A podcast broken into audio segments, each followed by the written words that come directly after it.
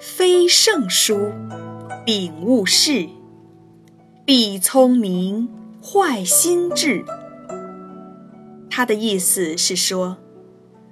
不是高雅有益的书就丢开它，不能去看，要不就会埋没自己的才智，更会损害自己的思想和志向。作为一个人，喜欢读书，多读书都是好事情，但是读书也要有选择，最好多读一些格调高雅、知识丰富、对我们的学习、工作有益处的书籍，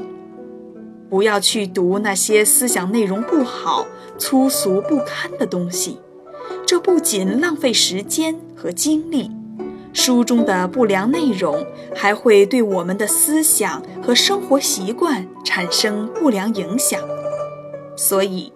掌握正确的读书方法和读书方向，对一个人的健康成长有着重要的意义。